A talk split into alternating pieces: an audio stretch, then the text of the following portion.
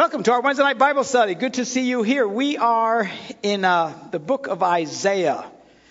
Uh, the uh, we just finished chapter 53. Let me give you a little bit of summary. On our Wednesday night uh, studies, what we do is we take a book of the Bible and go through it one verse at a time. And uh, we went back and started.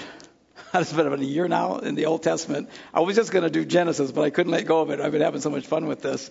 So we've gone all the way from Genesis through uh, the book of Kings. And uh, so now, which pretty much covers the bulk of the history of the Jewish people up until the time that they were all taken away into captivity.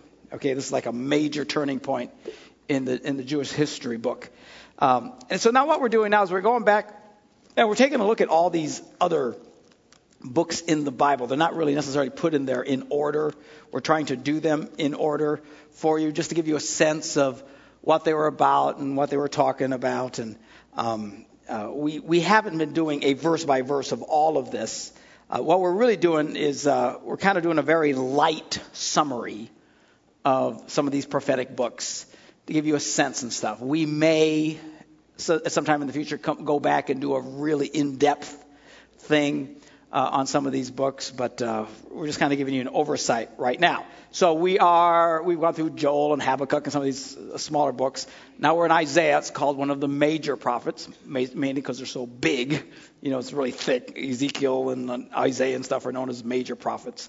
But Isaiah is considered a major prophet in other senses that so much of what he said was a major deal in the uh, uh, in the kingdom of God oftentimes, very many times in the New Testament, we were looking at some of those last week, uh, it uh, quotes Isaiah. Jesus himself quoted Isaiah. They oftentimes quoted Isaiah. He was like a major voice uh, in prophetic thought. Now, what Isaiah is doing, he's a prophet to Israel. Remember, the kingdom of, of is, the Israelites, the, God's chosen people, have broken into two kingdoms.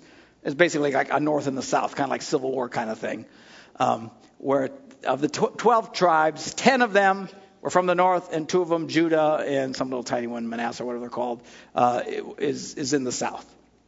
And they had uh, different kings and different prophets. At times, God would come and speak to them. And Isaiah was a prophet uh, who was speaking uh, to uh, to the uh, northern tribes and warning them of God's impending judgment, which apparently they never heeded because God's judgment did eventually come and completely wipe out the ten tribes. They were known from thenceforth as the lost tribes of Israel. If you ever hear that thing, the lost tribes, why? Because there's you know, up this point, up until this point, you have like ge- genealogies. You can find exactly who came from whom and all that kind of stuff. Well, when these guys got swept away uh, because of their sin, and God just, you know, they're the lost tribes. Uh, who, who, knows if anybody even has any of that anymore? And um, they continued to track for Judah, that's where I actually get the word Jew. Uh, they became the dominant uh, force, and that's what was pretty much there when Jesus came. And then the Romans came and wiped them totally off the face of that, and they were spread throughout all the world for you know almost 2,000 years until just recently. We'll talk more about that as we get into toward the end of Isaiah. But um, one of the things about Isaiah is he's warning them of God's judgment. God is going to kick your butt, basically, is what he's saying because of their sin. At the same time, he could see the horror of, about, of what was about to happen because they wouldn't turn from their sin. But at the same time, prophesied of the restoration that will happen as a result later. So there was like judgment and hope at the same time. I'm going to kick your butt, but I'll still love you later. Okay, that kind of thing. And as he's prophesying, he would speak very specific prophecies about the Messiah. And some of it was a little confusing because uh, at one point, he would refer to the Messiah as this conquering king, and other times as this suffering Messiah who took on him the sins of the world. Chapter 53, very explicit. We read it last week, where he prophesied that this Messiah would be rejected and killed, numbered among the transgressors. We know he was hung among two thieves, that he would be pierced Jesus was pierced in the side. He would be buried in a rich tomb. Exactly what happened. Um, so many specific prophecies about Jesus that to know the book of Isaiah and to reject Jesus as Messiah would have been a really tough thing to do. And I shared with you before we started this that many Jewish scholars believe, because there's so many similarities, you have to acknowledge Jesus Christ was the Messiah based on what you read here. They don't do it though. What they say is they believe that Christians later wrote all those things into the story so it would match up with Isaiah. That's how they blow it off. I would say they're making a big mistake because Jesus actually did do all those things, and all those things happened to him, as witnessed by so many people and documented in a historical fact, and and uh, and of course in the Gospels and stuff. Uh, that would have been quite the uh, coordinated effort to create such a such a big conspiracy of thought. But they would they have to do that, or they have to acknowledge Jesus as the Messiah. It's that strong, and it's quite stunning. Uh, Isaiah is the one who said a virgin would conceive and give birth. Uh, he, we would call his name Emmanuel, uh, and uh, all the you know all those things that we often quote at Christmas time. Those verses that you hear are often quoted from Isaiah. Isaiah had amazing prophecies about the suffering Messiah, the, the, the, King Messiah, which which will still happen when Jesus comes back. See, from our viewpoint now, it all makes sense, but when this was first written, they didn't they could, didn't quite grasp it. So anyway. Um, God's going to get you, God's going to get you, God's going to get you. Still prophesying, prophesying, God's going to get you, telling them the Messiah, God's going to get you. And then at chapter 54, although, although we've seen flashes of it, they really start getting into now chapters 54, 55, 56, 57, 58, um, maybe even 59, 60. I'm, I'm going to take these verses and we are going to read this section verse by verse for insights because what we see here is some of the most dramatic and amazing phraseology of God's heart for his people and how he reasons with them and says, If you will turn from your sins, I will redeem you. I will forgive you. At the beginning of Isaiah, he says, Let's reason together. Come on, use your brains. What are you doing? And all that kind of stuff. And it's some of the most beautiful phrases about mercy and forgiveness and grace, and um, a lot of it quoted uh, by Christians uh, for the last 2,000 years, even to this day. So let's take a look at it. We're going to start with chapter 54. We've just read all about this Messiah that was coming. And then he picks it up. He says, Sing, O barren woman, you who never bore a child. Burst into song. Shout for joy, you who were never in labor, because more are the children of the desolate woman than of her who has a husband, says the Lord. What is he talking about? Uh, turn over to Galatians, the fourth chapter. Galatians, the fourth chapter, verse 26.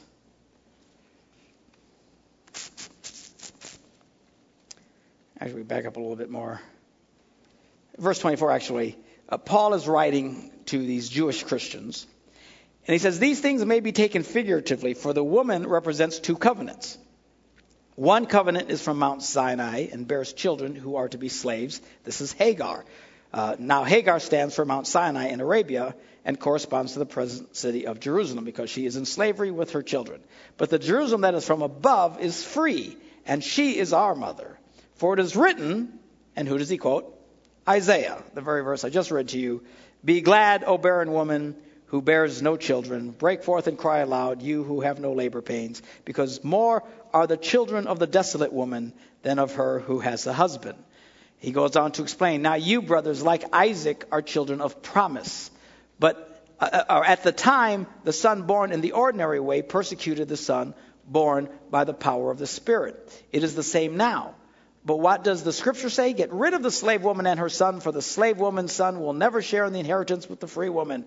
Therefore, brothers, we are not children of the slave woman, but of the free woman. Now, if you're still confused, I can understand. It's a little hard to track. It's talking about Abraham. Uh, God said that Sarah would have a child. That was the child of promise. Okay? Well, at some point, Sarah said, God must have made a mistake. Like God makes mistakes, you know. He misspoke. I'm sure he meant something else. So he said, Take Hagar, my maidservant, have sex with her, and have children with her. Of course, Abraham said, Okay. You know, shame on him. Anyway, so he, uh, you know, kind of hard to say no if your wife's signing off on that deal. So anyway, he, he, he has children with her, but this is the child you know, that eventually the mother and the child are, are pushed away, and, and the children of promise is the one that gave great promise. And what Paul is talking about, he's, he's trying to let the Jews remember, remind the Jews that faith is really based more on promise and faith than on the technicalities of obeying the uh, Old Testament law. That really was his point. We are children of the promise. Okay? And this is how he's prophesying. The children of the desolate woman who was Sarai, who uh, has more than the one, you know, of, uh, in the normal way. So that's what all that, because it was one of the famous scriptures in the New Testament. So I just thought I'd point that out to you. All right, verse 2. Enlarge the place of your tent. Stretch your curtain, your tent curtains wide. Do not hold back. Lengthen your cords, strengthen your stakes, for you will spread out to the right and to the left. Your descendants will dispossess nations and settle in their desolate cities. Do not be afraid. You will not suffer shame. Do not fear disgrace. You will not be humiliated. You will forget the shame of your youth and remember no more the reproach of your widowhood. For your Maker is your husband. The Lord Almighty is his name. The Holy One of Israel is your Redeemer.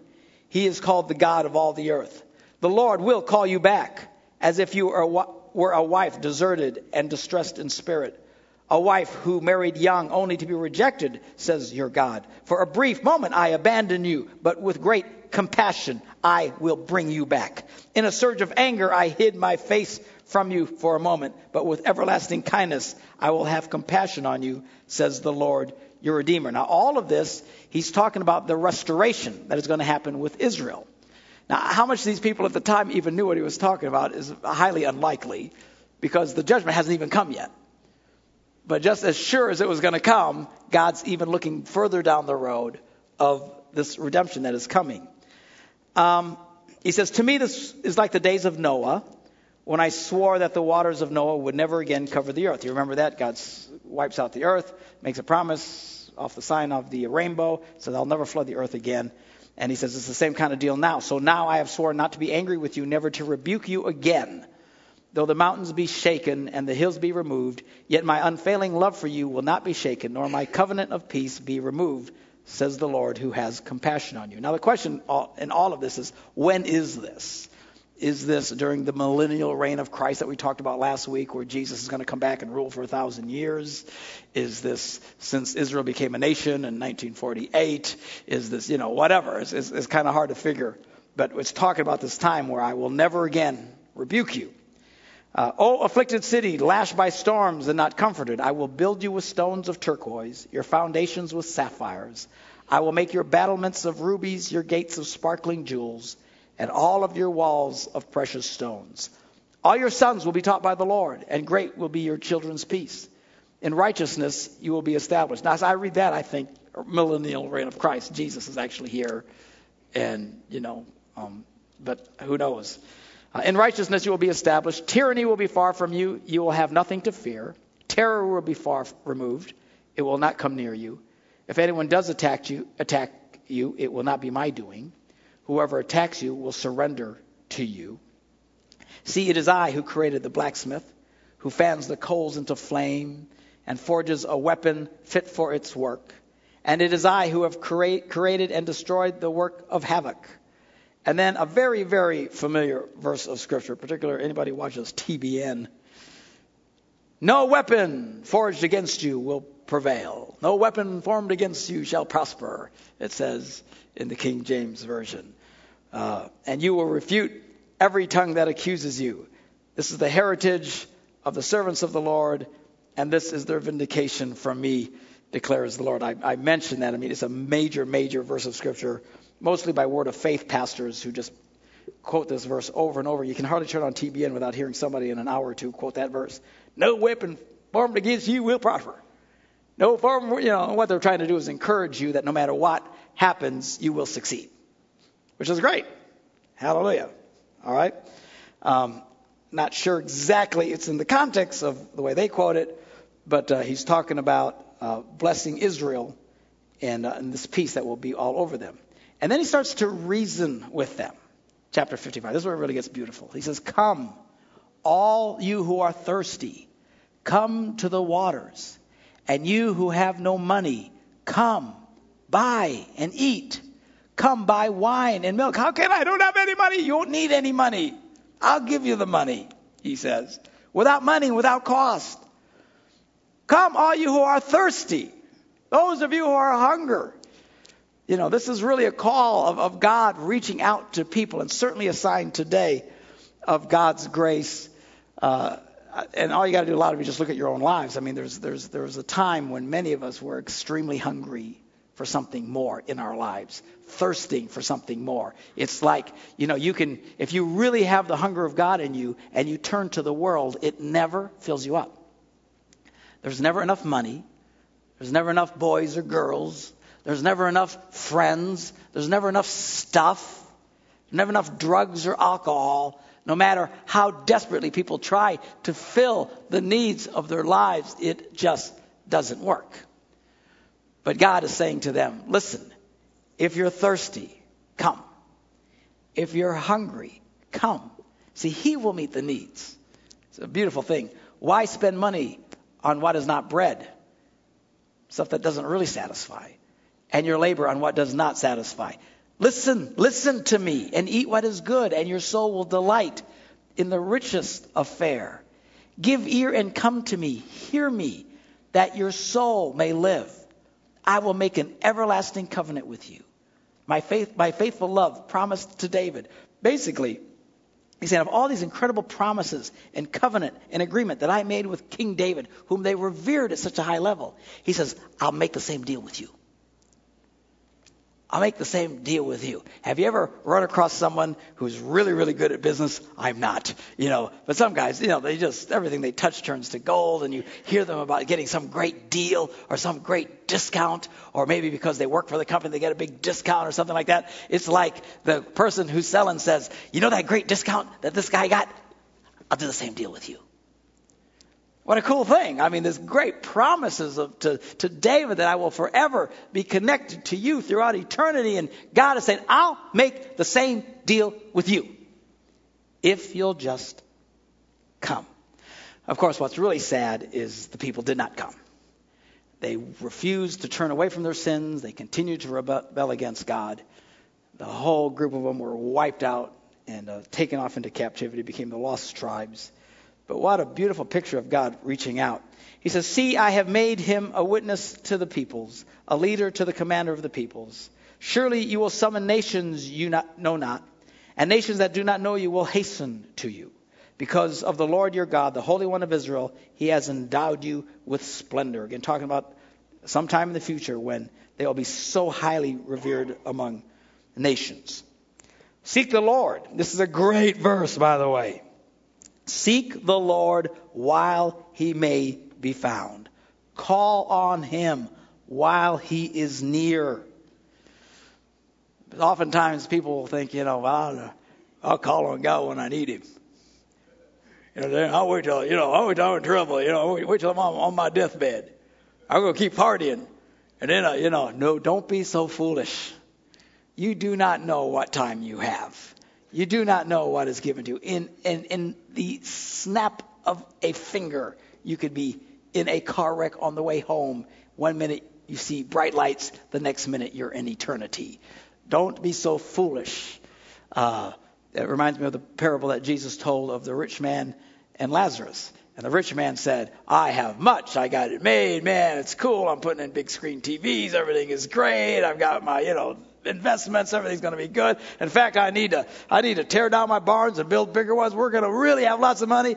And that, that fool, Jesus said, you fool, your, your life would be required of you that night. Boom, just like that, he was gone. And, uh, you know, seek the Lord while he may be found. Call on him while he is near, when you have the opportunity. And trust me, you want to call on God uh, and not wait until you are in a desperate situation. And I'll tell you why. It's, it's, it's not that God is mean or harsh, but uh, this is just popping in my head here. There's, there's something in, in Proverbs. Let me see if I can find it real quick.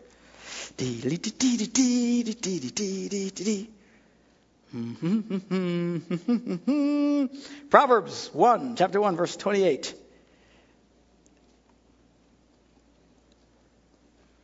No, no, even before that. That's 23. Proverbs 123. It kind of sounds again like the Spirit of God speaking through Isaiah, trying to reason with the people. If you had responded to my rebuke, I would have poured out my heart to you. Same kind of picture, isn't it? And made my thoughts known to you. If you'd have just come to me. But then read the rest.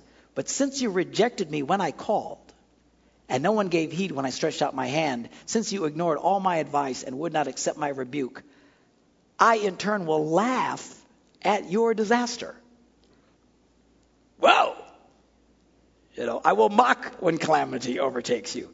Man, when you're in trouble, you don't want God giggling. Somebody say amen. Man, you know, I thought he was so smart. Watch this. When calamity overtakes you like a storm, when disaster sweeps over you like a whirlwind, when distress and trouble overwhelms you, then they will call out to me, but I will not answer. They will look for me, but I but will not find me. Since they hated knowledge and did not choose the fear of the Lord, since they would not ex- accept my advice and spurn my rebuke, they will eat of the fruit of their ways and be filled with the fruit of their schemes. And it's pretty nasty stuff. Now, literally, he's speaking about wisdom, that wisdom will laugh at them. But it's hard not to see a picture of, of God talking this way throughout the Bible. You, don't, you want to seek him when he's near. You want to call upon him now. You know, you know it's, it's like uh, it's kind of like preventative medicine. You know, how many know it's best not to get cancer than to get cancer and to worry about what you're going to eat and, and be healthy? You know, better not to have a massive heart attack and need five bypasses uh, than to, you know, eat, in other take care of yourself now instead of waiting for that to happen and then. And I got to admit, for most men, because we are stubborn creatures, most men get very serious about their health at my age when something goes really badly. You know, they have a close call, you know, the doctor or something tells them they're going to die, their cholesterol's, you know, 917 or, you know, whatever it is, uh, heart attacks, they're kind of, all of a sudden, now they get very serious. I've, I've known some friends today, they are uh, the picture of health. Much healthier than I am, quite frankly. I should be listening to my own words as I'm preaching here. But, you know, why are they so circumspect about everything they eat? Bypasses, baby. That's why, you know, heart attacks, you know, troubles with doctors. All of a sudden, who, you got my attention, you know, that kind of thing. So, well, we can debate that. Certainly, in a spiritual sense, you don't want to be trying to wait till you're in an absolute disaster to call on God. You, you want to lay up treasures in heaven before you need a withdrawal. Does that make any sense? You know, I feel comfortable tonight because if I need to, and I promise you, I am no holder of great wealth, but I do have some money in the bank.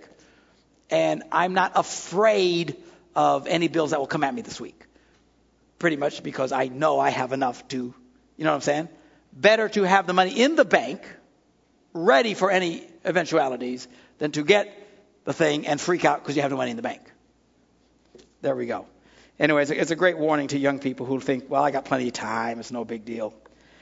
Um, so seek the Lord while he may be found. Call him while, upon him while he is near. Verse 7 of 55, Isaiah. Let the wicked forsake his way and the evil man his thoughts. Let him turn to the Lord and he will have mercy on him. And to our God, for he will freely pardon. For my thoughts are not your thoughts, neither are my ways your ways, my ways, declares the Lord. As the heavens are higher than the earth, so are my ways higher than your ways, and my thoughts than your thoughts. As the rain and snow come down from heaven and do not. Oh, well, that's going to be next verse here. Let me just talk about this here. My thoughts are higher than your thoughts, my ways are higher than your ways. Um, what he's trying to say is seek my thoughts. Look at the way I look at things. You know, my ways are not like your ways. Lift up your head. Pay attention. Okay? Um, you know, the bracelet, WWJD. What would Jesus do? Okay? Think like that. The problem is, many, many, many Christians wear many, many, many bracelets. They do. What would Jesus do? What would Oprah do? What would Paris Hilton do? What would my friends do? What would my mother-in-law do? What would my, you know, on and on and on. They've got so many different values and they just jump from value to value to value. And it's, you know, God is not just another line of thought like everybody else's lines of thought. Are you hearing me? Uh, God's words is, is not like, well, you know, well, Buddhism is a great, and I'm sure it is. Well, Islam has some great thoughts. I'm sure they do. But when we're talking about the thoughts of God, we're talking way beyond anything man has ever been able to come up with. And he's saying, my thoughts. Look up. Pay attention. Learn my thoughts. Get the thoughts of God in you, which you're here tonight to do that very thing. So, okay, now, the next verse says this. I love this. As the rain and the snow come down from heaven and do not return to it without watering the earth and making it bud and flourish. In other words, so that it yields, keep going, so, so that it yields seed for the sower and bread for the eater. You know, just like this, when it rains and stuff, it's raining for a reason, a purpose. If there's no rain, you basically get the Sahara Desert. I mean, it's nothing but, you know, um, sand, sand, sand, and sand, and sand, and sand, and they got more sand than they know what to do with. Of course, if they let the federal government take over, they'd, they'd even run out of sand. But uh, anyway, I don't want to go there. But uh, only they could ruin such a thought. But uh, but when water falls, it brings life to the earth, right? It replenishes the earth. When all that happens, there's a reason for it happening. Just like it doesn't happen for nothing, it gives life. Just as that analogy, he says, so is my word that comes out of my mouth. Again, a very famous verse here. So is my word that goes out of my mouth. It will not return to me empty, but it will accomplish what I desire and achieve the purpose for which I sent it, which is very, very strong. Which is, again, this is a very, very famous verse of Scripture. I know you're hearing some of these kind of ringing bells as we're going along. These verses are quoted a lot in, in uh, a lot of sermons, a lot of preaching, a lot of teaching uh, throughout the last 2,000 years from, from Isaiah because they're such beautiful, powerful words. My word, word that goes out from me, uh, out of my mouth will not return to me empty or the King James word, will not return unto me void. It will accomplish that which I've sent it to do. We can trust in God's word. You can put your hope and stand upon God's promises. You get God's promises and you learn God's promises and you stand upon these promises in your life. It means something. It's not weak. It's not wussy. You know, it's not, you know, it's just very nice philosophy, you know, Christian philosophy. Listen, we are not philosophy people. We are people who follow God and the words of God. And God's words mean something. And you can stand on those words. And you can depend on those words. Sad to say, you can't really do that with my words. Okay, now, I, what are you clapping for? you, know, you know, I mean, I will try to be as honest and, and a friend as I can, but I'm a human being, and at some point, Marky will let you down.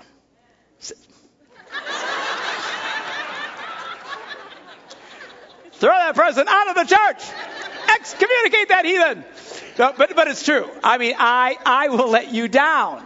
I, I won't try to let you down, and I won't just casually say it doesn't matter if I let them down. I would take it very seriously, but despite my greatest effort, and don't yell amen, despite my greatest effort, I will probably fail you at some point. I will forget something. You will ask me to do something. I will totally drop the ball. I will say, I will be there at such and such time to meet you, and I won't show up. Not because I hate you, but I'm a complete space cadet, and I don't know where I'm at half the time anyway. And, and uh, so, you know, I, so this, as, as, as upright and as dependable as I try to be, even I will fail you. Even the people around you will fail you. Even the people who love you the most. Have you ever noticed? Sometimes they fail you. You know, they, you know, your husband, despite his great promises, at times is a great disappointment. your, your wife, at times, despite her willingness to be used by God, at times, you know, it's nasty and ugly. Okay? But the good news is even though we are surrounded by people who cannot always be there. God says, You can depend on me. I will never leave you.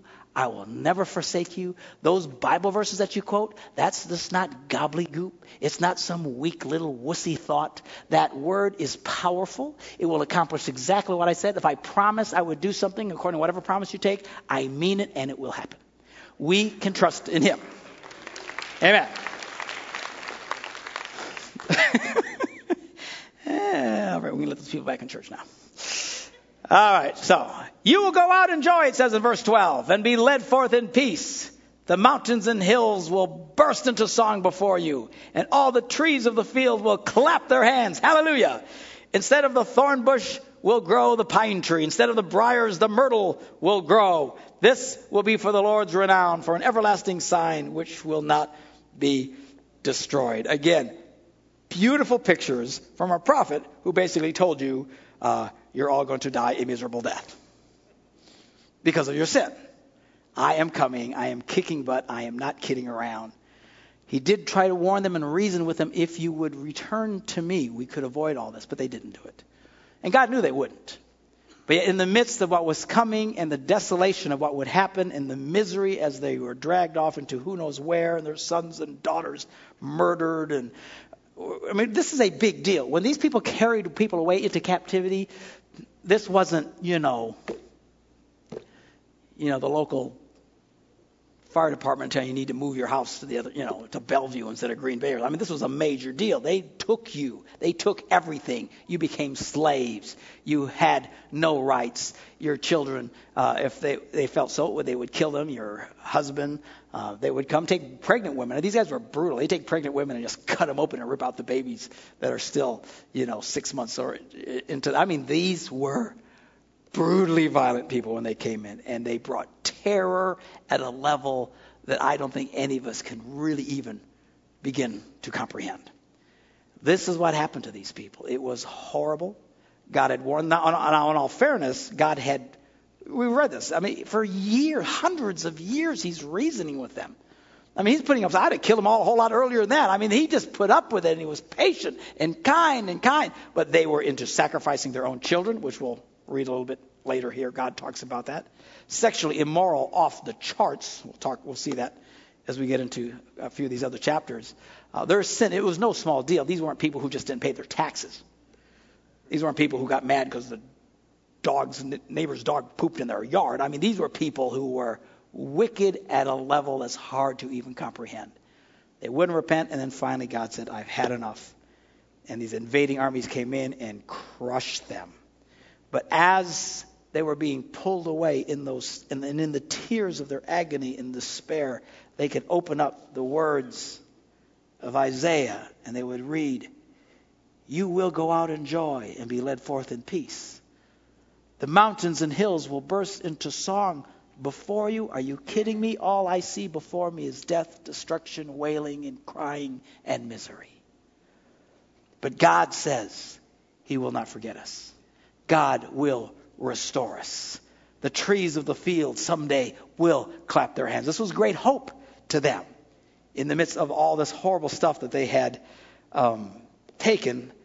Would that they would have listened to God in the first place and not have to go through all this. But how many of you know, even people today, we still have that problem? We just don't listen. We just don't listen. Um, let's get a little bit into uh, chapter 56. This is what the Lord says Maintain justice and do what is right.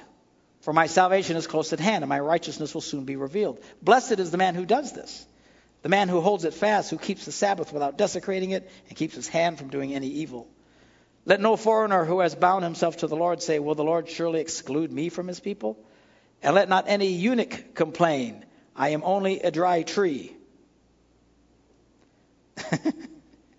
Which would be easy to do if you were a eunuch. Think it through, people. Okay, for this is what the Lord says.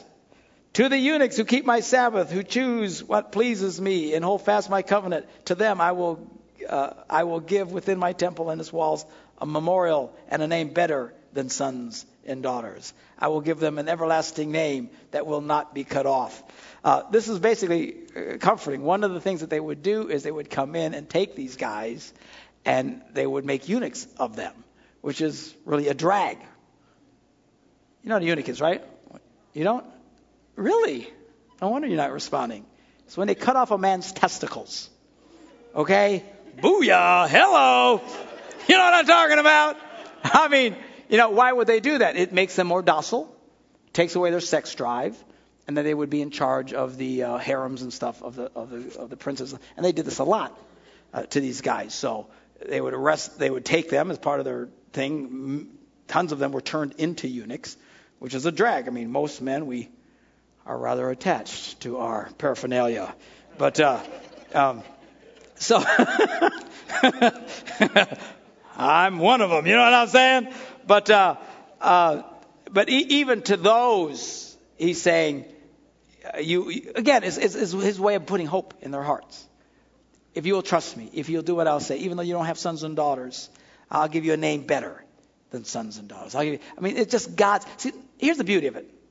No matter how awful your life can end up, no matter if you've lost everything, no matter if your cojones have been trimmed from your life. Are you hearing me? God says, I will always bring hope. I will always bring redemption. Now, personally, I would have opted to obey God in the first place and not lost my cojones. Okay? That's what I vote for. Okay? But even, even if you've blown it, even if you've missed it, there's hope. Right? There's redemption. Some of you guys over here, you've blown it. Right? You've blown it. You're serving time. Right? Of course, the only real difference between you and us is you got caught. But, uh, uh, it's really true. I'm telling you, you know, there's a few things I'd have been up the creek for if they'd have caught me. Thank God I got saved before all that happens, okay? But even when they've taken your freedom, there's still life. There's still hope. There's still redemption. What can man do to me? See, that's your standard. When you start to understand who God is, the power of redemption, and to say, oh, Pastor, I've blown it. I've made mistakes. It's been terrible. I've been divorced, remarried 47 times. You know, I, have got children I've sold for money. You know, I, I don't know, whatever your deal is. There's always hope for you. So, well, I've, I've done horrible things. There's still hope for you. I made all the wrong decisions. Yeah, we don't want you to make the wrong decisions. We're going to try and warn you and help you so you don't make the wrong decisions. That's the whole purpose of the church being here, is to help you and your children as they're being taught throughout the church at, at, at, at different levels, is we're trying to teach them, man, do life right. Reason, listen to God. He's saying, do it right. Listen to me. Call me when I'm near. But even if you've done it wrong and done everything wrong, the good news is it's never too late for you. It's never too late. You know, it's a beautiful thing. It's all of this stuff. So, uh, so anyway, we'll, we'll stop at the cojones and. Uh, That'll be an easy point to remember when we come back. And as we take a look at this, anyway, it, it keeps it's, it's, very very neat as we keep looking at this. Um, uh, about turning away from your sins, turning to God. I will redeem you. I will give you life. I will give you hope. Uh, chapter 58, if we get to it next week, we probably will. Some pretty strong things about you know making sure you're, you're serving God the right way. I mean, he, I, am telling you, Isaiah covers it all. It's, it's, really quite brilliant, especially in these handful of chapters. And then, uh, then we'll continue on. So, okay, see you all next Wednesday.